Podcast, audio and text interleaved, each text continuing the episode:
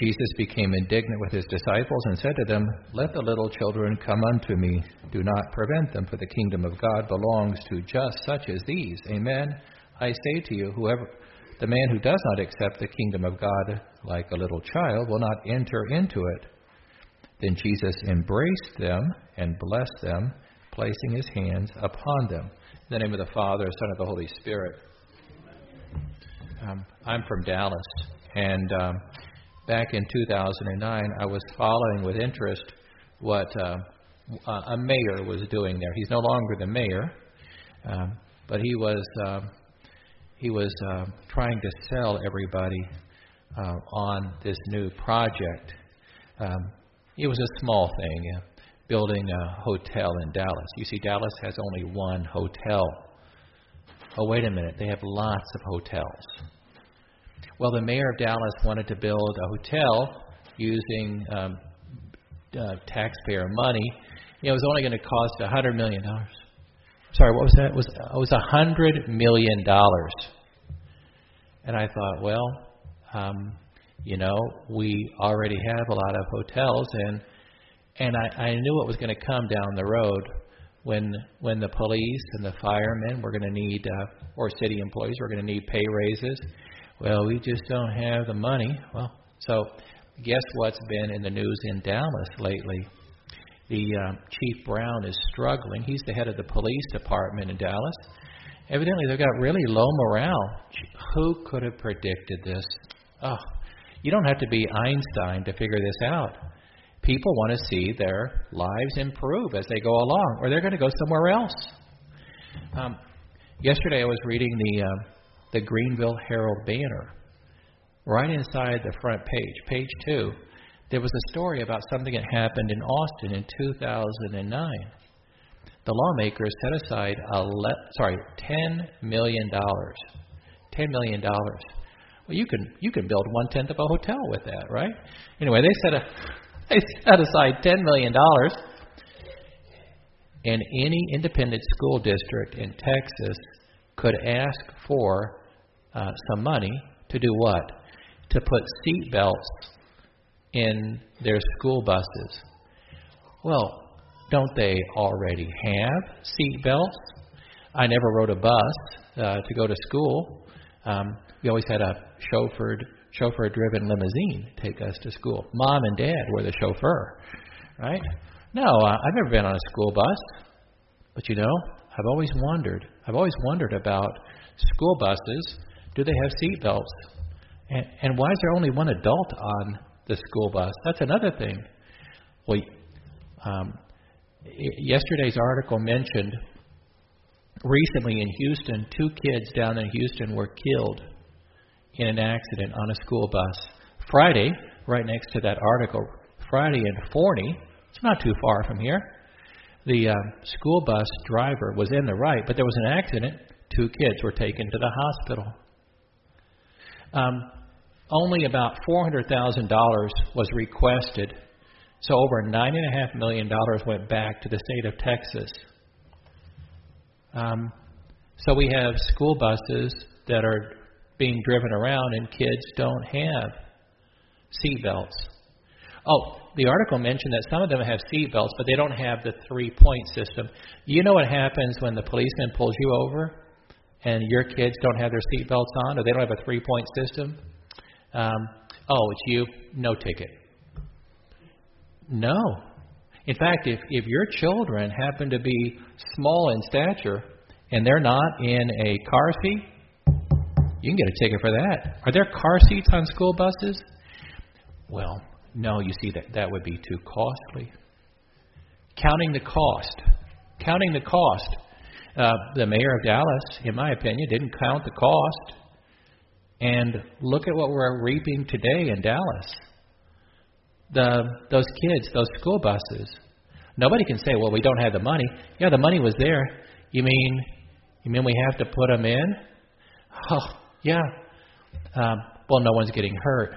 You heard what happened on October 1st up in Oregon. Yeah, those um, nine people were killed. They didn't die, they were killed. Um, and um, I went to community college in Dallas. Um, community college is great. Um, you can take some courses you're not sure about what your major is going to be. Um, community colleges are also great because you actually get to talk to your teachers. You know, you're not one of thousands in a in an auditorium, and um, you get to save your money for going to a bigger university if you decide to go on. Um, but um, up there in Oregon, they they've had their community college there for a long time, and they had one security guard, and he didn't have a gun. When I was watching uh, Andy Griffith as a kid, Barney had a gun, and he had one bullet in his pocket. That guy didn't even have a Barney. That the college didn't even have a Barney up there. Not even one bullet. I, I bet he didn't have a picture of a gun. And look what happened. Well, you know why we don't have a police force? Well, that would be too costly. Okay, so let's see. Nine people dead. Hmm. You see, uh, not counting the cost is costly. Uh, around your around your table in a, in a family, there is a conversation that began the day you first um, got married, and the question that keeps coming up. Well, that's that's that sounds great. What does it cost? We're we're always having to count the cost, and there are people around us who not only don't do it, well, that doesn't apply to us. On October 1st, uh, kind of overshadowing, being overshadowed by the Oregon thing, um, the Prime Minister of Israel got up and addressed the United Nations. Yeah, I know what you're thinking. United Nations, billions of dollars that we paid to you know support the United Nations, and if we didn't have the United Nations, you know the the Middle East would be on fire, people would be in chaos, and the Chinese would be trying to hack our personal computers. Oh, wait a minute, that's exactly what's happening. And yet we're still spending billions on a United Nations that doesn't lift a finger. In fact, they did lift a finger on October 1st, and it was the wrong finger, and they pointed it at um, uh, Prime Minister Netanyahu. Um, you see, our country is working on a treaty with Iran. Our country identifies, still does, that Iran is the greatest exporter of international terrorism. But other than that, they're okay. Friends, the greatest threat, um, the greatest exporter of international terrorism, we are entering into a treaty with them. And President, excuse me, Prime Minister Netanyahu got up in front of the United Nations and he mentioned that after all this was announced uh, weeks ago, the leaders of uh, Iran, uh, as their people chanted "Death to America," um, the leader said, "In 20 years, there will be no Israel." In the in the psalm today, we prayed that last line, "Peace be to Israel." On October 1st, I remember praying in the divine office, um, "Pray for the peace of Jerusalem." Jerusalem is in Israel. And the Psalms tell us pray for the peace of Jerusalem. President Netanyahu is right.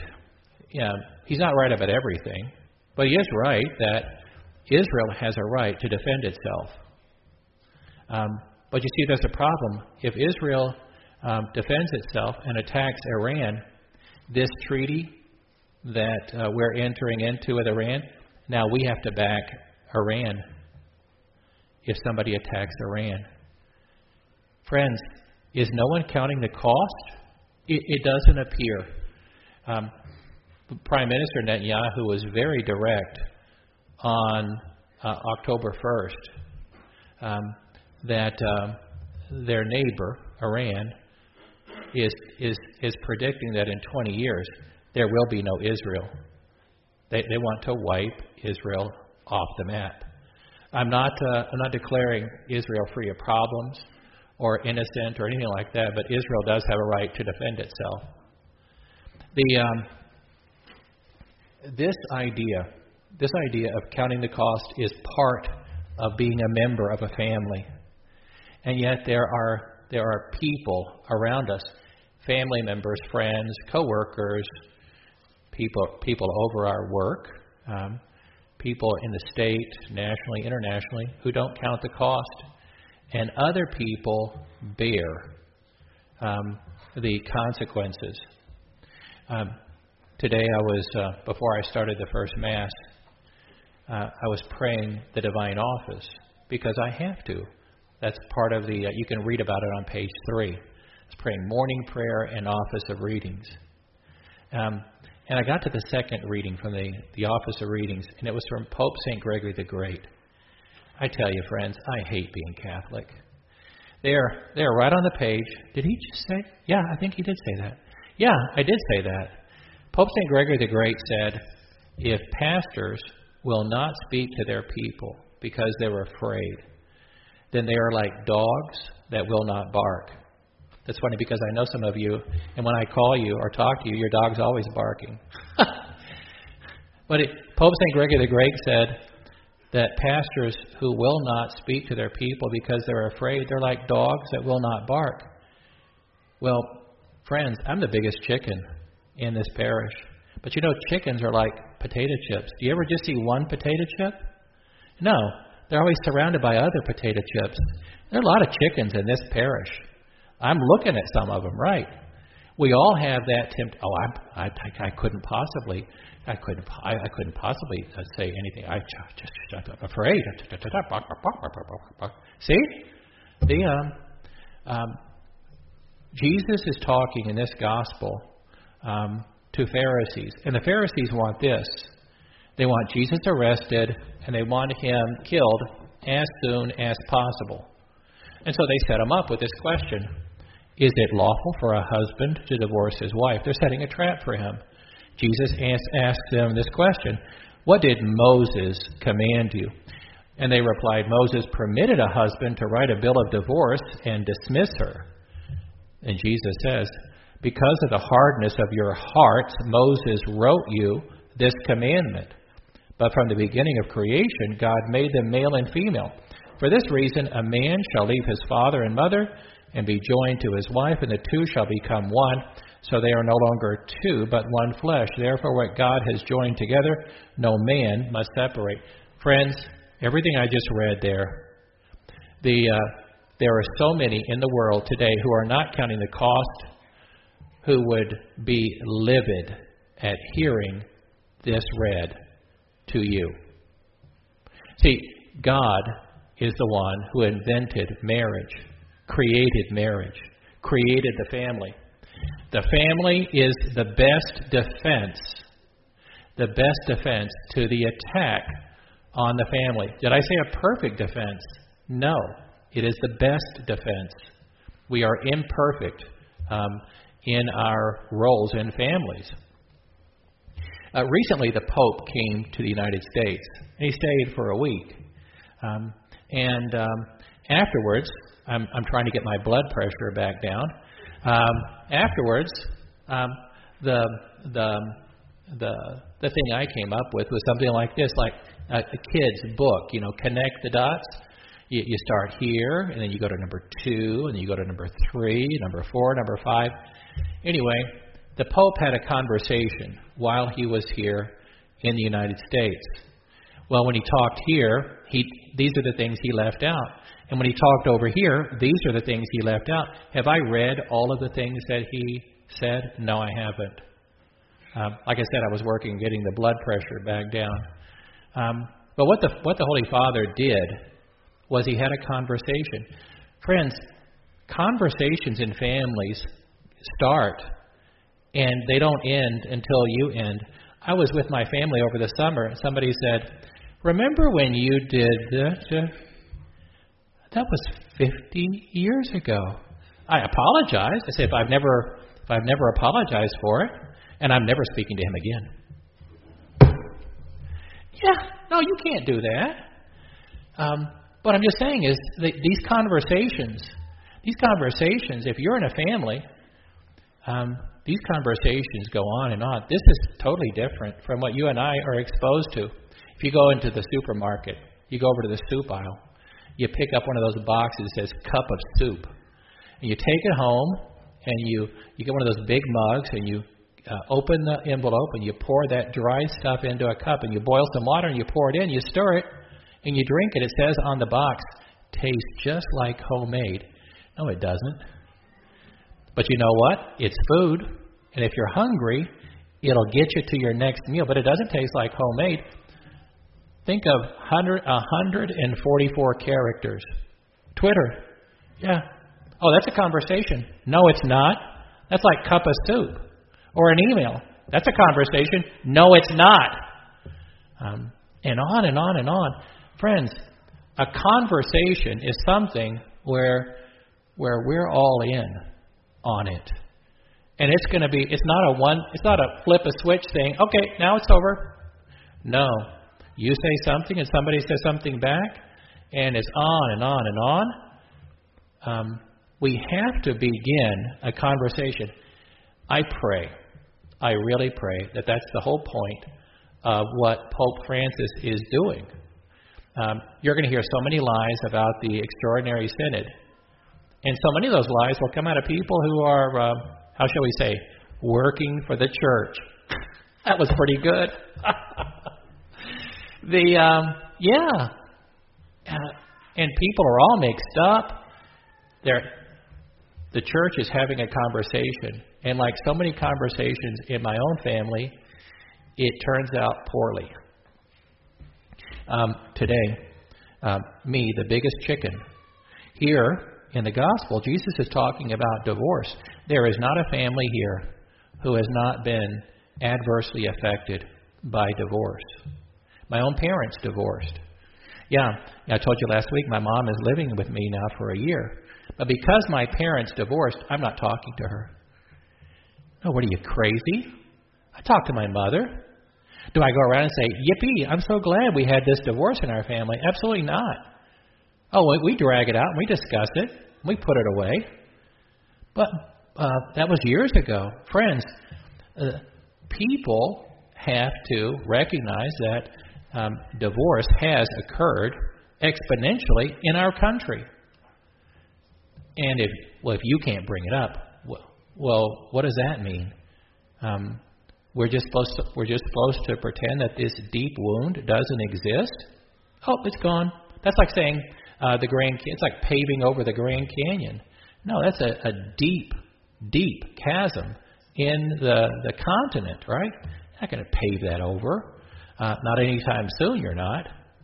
Um, so Jesus is talking about divorce by talking about marriage. See, they want to talk divorce. Jesus goes back to um, the God creating marriage. God did not create divorce. Um, over the next couple of weeks, we're, we're, going to be hearing about the commandments, the, the Ten Commandments. Isn't it interesting? Commandment number five, thou shalt not kill, which is better translated, um, thou shalt not kill innocent life. Innocent life. Okay? Look at number six, uh, you shall not commit adultery. Isn't that interesting? Those are next door neighbors, number five and number six. You see, when Moses was in the desert with the Israelites for 40 years, um, men would come to him and say, I want to divorce my wife. I like her over there. Well, Moses would then explain to them, um, Well, sir, you're, you're married to her till death do you part. What? Yeah, one of you has to die, and then the other can remarry. Oh, well, Moses knew what would happen. The desert floor would be carpeted with the bodies of dead women. You know, that's still happening in some parts of the world. It's not happening through the Catholic Church, it's not happening through the Jewish faith either, but it is happening. We read about it all the time. Um, so Moses allowed divorce for that reason. And, and that's not good enough. When um, when we when we look at what God has has created in in the family as the best defense for children, then we have to do everything we can to keep the family intact. There are occasions, however, where a spouse is threatened by another spouse. Just last week I read where a woman had her husband killed and a husband had his wife killed. It could go either way. Um, Um, but the family is under attack, and we have to begin a conversation about it. Usually, when the, the, the divorce word is mentioned, this is what you get. Well, I feel this, or I feel that. Well, I just think I, I just I just feel this, and I, I feel that, and, and it's like not, there's no reference to to him and what he teaches, what Jesus teaches, um, what he has taught over the centuries. Instead, it's feelings. I don't care about your feelings. Um, maybe it was something you ate. Maybe it's gas. You know, you eat something and oh, I feel terrible. Yesterday, your mother's meatloaf. It was terrible. Oh, gee. The uh, but but think about it. Think about how our environment. People are sneezing today because of whatever's blowing in. Um, uh, we are so influenced by so many factors, and yet we we act like our feelings are the uh, the be all end all. No, I, I want you to take an image from today of Jesus with his arms around the little children. Um, mom and dad, the family, um, with Jesus, his arms around mom and dad and the family. But but think of pushing those arms away, rejecting Jesus. I don't agree with what Jesus teaches on on on, on marriage and divorce and on this and on that. But I want Jesus' arms around me. Those people up in Oregon, uh, they were asked one question Are you a Christian? Friends, friends, it's just amazing. It's just amazing.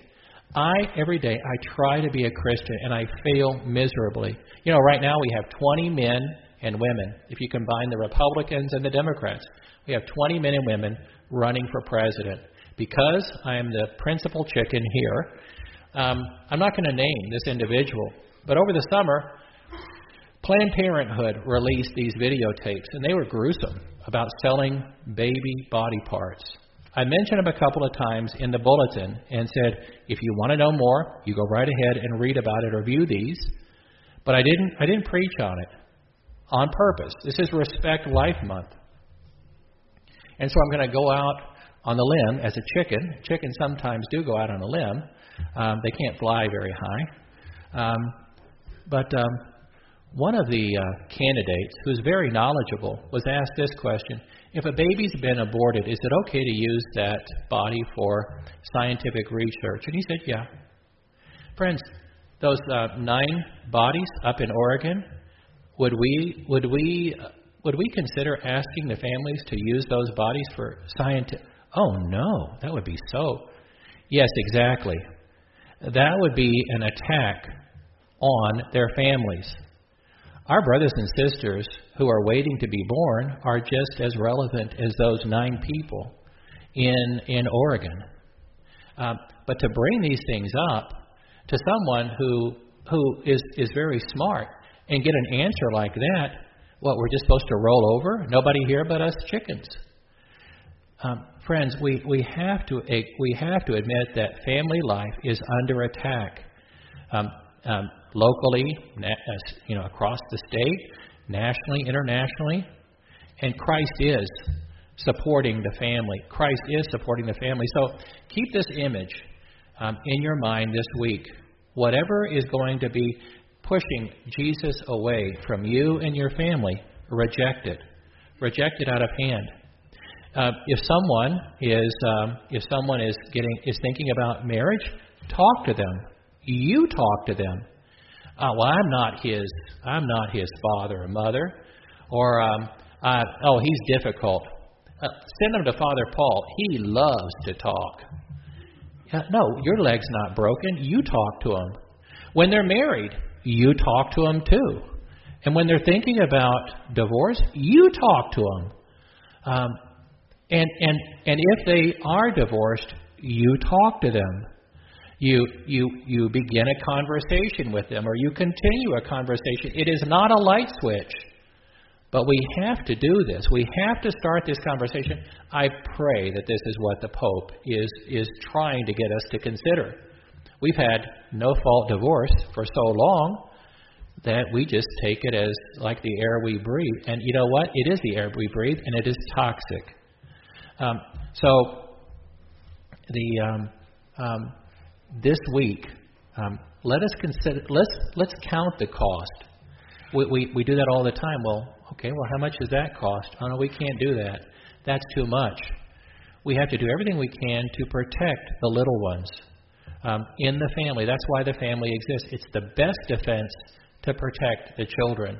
It's not the perfect defense because we're imperfect.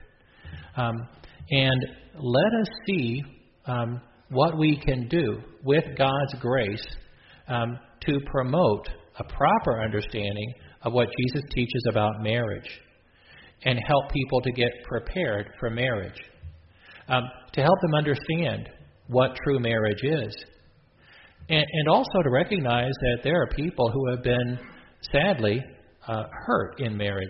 How about this one? Uh, you know, the, the are you Christian? And if you answered yes, he pulled the trigger. How about this one? You're going to marry my daughter, aren't you, boy? Yes, sir. Yes, sir. I'm going to marry your daughter. You know, if somebody gets married that way, um, later on when he's in a safe place, uh, there is no marriage. Nobody can force you to get married. People are forced into marriage by people around them all the time. All the time. And I'm not talking about people in the Middle East. I'm talking about people right here in the United States. Um, so if you know that, you know that, well, no, you can't be forced into marriage, then you recognize there are other cases as well.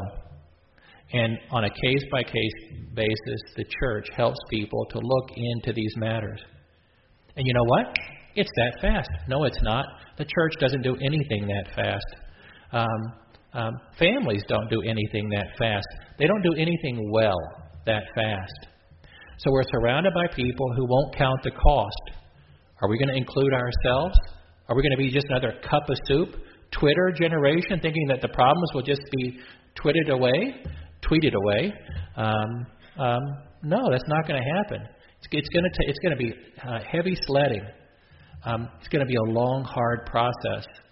Um, but Jesus is holding us together with his arms around the family. In the name of the Father, and Son, and the Holy Spirit.